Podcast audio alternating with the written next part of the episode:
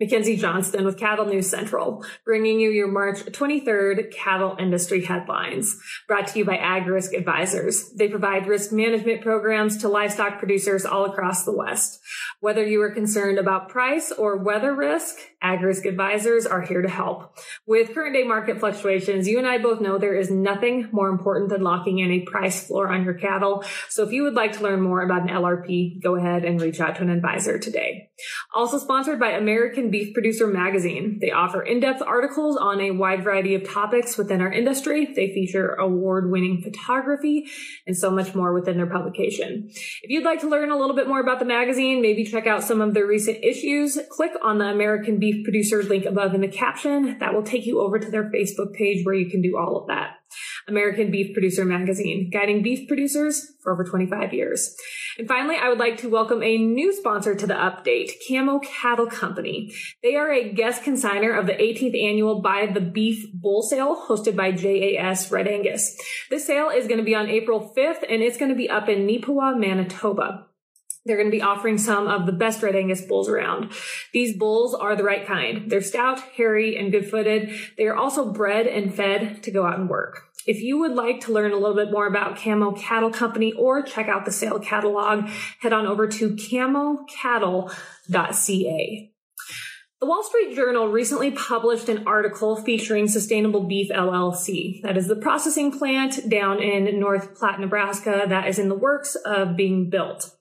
This plant, as we've discussed in recent updates, um, it is owned and it will be operated by local ranchers and feedlot owners. It's all local which is fantastic. And then we've also discussed that the ground for this plant is expected to be broke uh, this spring, and it is slated to cost somewhere right around $325 million. So from 2019 to 2021, the average price for live cattle increased 5% according to USDA data. During the same time period, the average price of boxed beef increased 26%. These numbers are just a few examples, excuse me, these numbers are just an example of why the co-founders of Sustainable Beef have come together to take back control.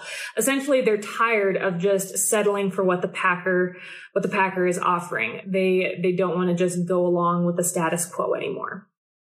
There have been cattlemen throughout the industry that have called on Washington to step in and tighten antitrust rules for the big four meat packers. But as we have all seen, nothing has happened. And I wouldn't expect anything to happen anytime soon. President Biden called attention to this situation with the big four meat packers during his 2022 State of the Union address. We can all remember that. But that wasn't the first time that he's called out the Packers. Numerous times since he has taken office, uh, he has accused the Packers of inflating meat prices at the meat counter and robbing cattlemen of a fair market. In response to these accusations, JBS said their company acts in good faith with its producer partners and customers in full compliance with all regulations. The meat giant remains focused on investing in the long-term success of the U.S. beef industry and American family farms. According to officials with the big four packers, Processing plants continue to deal with worker shortages, so they haven't been able to buy and process as many cattle, reducing demand for livestock and driving prices lower for cattle producers. These factors have led to decreased supply of beef at the meat counter, which along with phenomenal demand has resulted in sky high beef prices for consumers. Through the years, the industry has watched cattlemen come together and attempt to build uh, various packing plants. However, very few have been successful. These plants haven't been able to keep their costs low because they don't have the economies of scale to price their meat competitively like the big four do, according to Bill Rupp, a sustainable beef board member.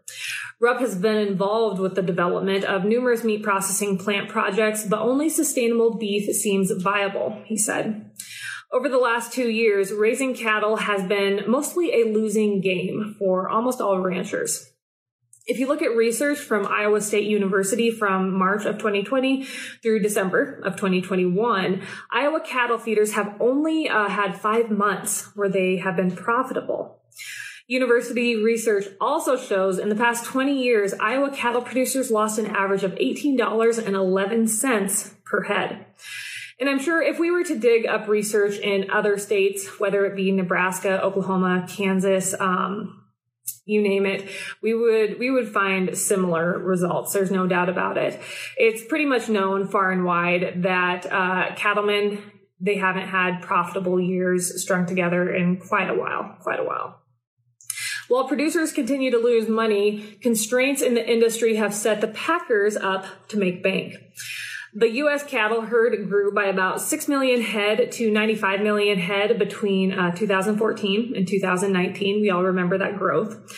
At the same time, slaughtering plants, they did not expand their uh, expand their capacity, so the packers are now sitting in the driver's seat, for a lack of a better term. So, a quick look at Packers' profits over the past few years. In 2021, Tyson's meat sales more than doubled from the year before, and profit margins for the company increased from 10%, excuse me, 10% to 18%.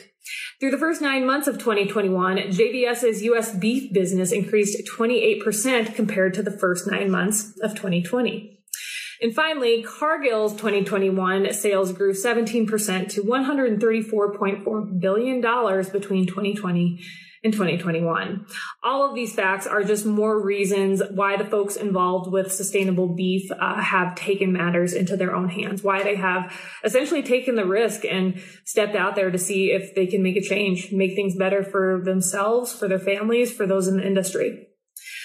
Of course, building and developing this processing facility is not a walk in the park. Sustainable Beef needs to recruit about 800 workers during a time when our nation is dealing with a pretty significant labor shortage. Additionally, North Platte has an unemployment rate of about only 2%. But there will be perks to working for sustainable beef. So if you're looking for a job, I know where you can go. The processing plant will provide, uh, excuse me, the processing plant will provide a more spacious workplace compared to other facilities. There won't be night shifts and workers' pay will start at 50 grand a year. According to the Labor Department, the average annual wage for such workers was $31,210 back in May of 2020. Founders of Sustainable Beef say they will keep costs down with new technology, including artificial intelligence enabled systems that can track how efficient each worker is at their job and which ones need additional training. When the plant was first introduced, it was estimated that it would cost right around $236 million. But as I said, but as I said at the beginning of this update, that price, the cost of this plant, it has increased about $100 million because as we all know, the cost of everything has just shot through the roof. Founders of the facility have raised about $150 million and will borrow the rest to meet the startup cost. They have contacted the USDA about potential funding, but the White House's plan targets plants with fewer than 500 employees. Government support for startup meat plants is important if the Biden administration wants to give the big packers real competition, said Trey Wasserberger. I've said it before and I will say it again. It is great. Uh, I commend everyone involved with Sustainable Beef LLC and not just Sustainable Beef, anyone across the United States that has dove into um, a packing plant in the past few years. We all see how we need to increase capacity. We need to increase competition. We need to take this matter into our own hands because, you know, sitting around waiting for the government to come save you, it's not going to happen. An organization isn't going to save you either. I, like many others, yeah, of course, I think it'd be great if the government would step up and enforce antitrust laws. I would love to see more negotiated cash trade.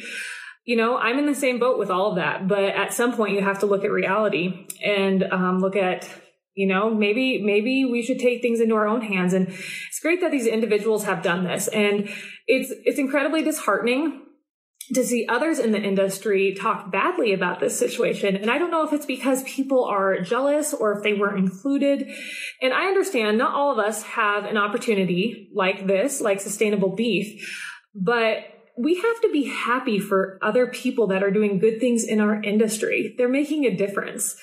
And, um, saying bad things about a great project like this, it just, it's really sad and disappointing. And I think it speaks more to the individual than anything.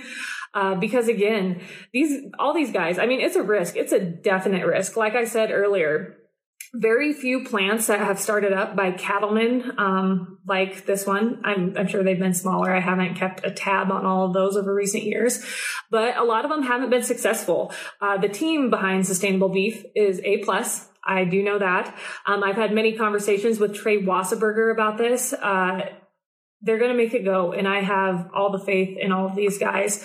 And I'm excited to see this come to fruition. Um, because again, it's, it'll help the whole industry. It will. There's no doubt about it. One last story before I let you guys go. U.S. News has reported that the bird flu has been discovered in Butler County, Nebraska, just east of where I live. Um, it has been discovered in a flock of 570,000 chickens, and all those chickens will now be destroyed. That's all I've got for you guys this morning. I hope no one blew away yesterday. We had about probably 40 mile per hour winds, just sustained winds and gusts anywhere from 50 to 60 mile an hour. It was unreal. Um, and again, it would sure be great to catch some rain. I hope some of you guys are getting rain out there. You guys have yourselves a wonderful day and I'll catch you later.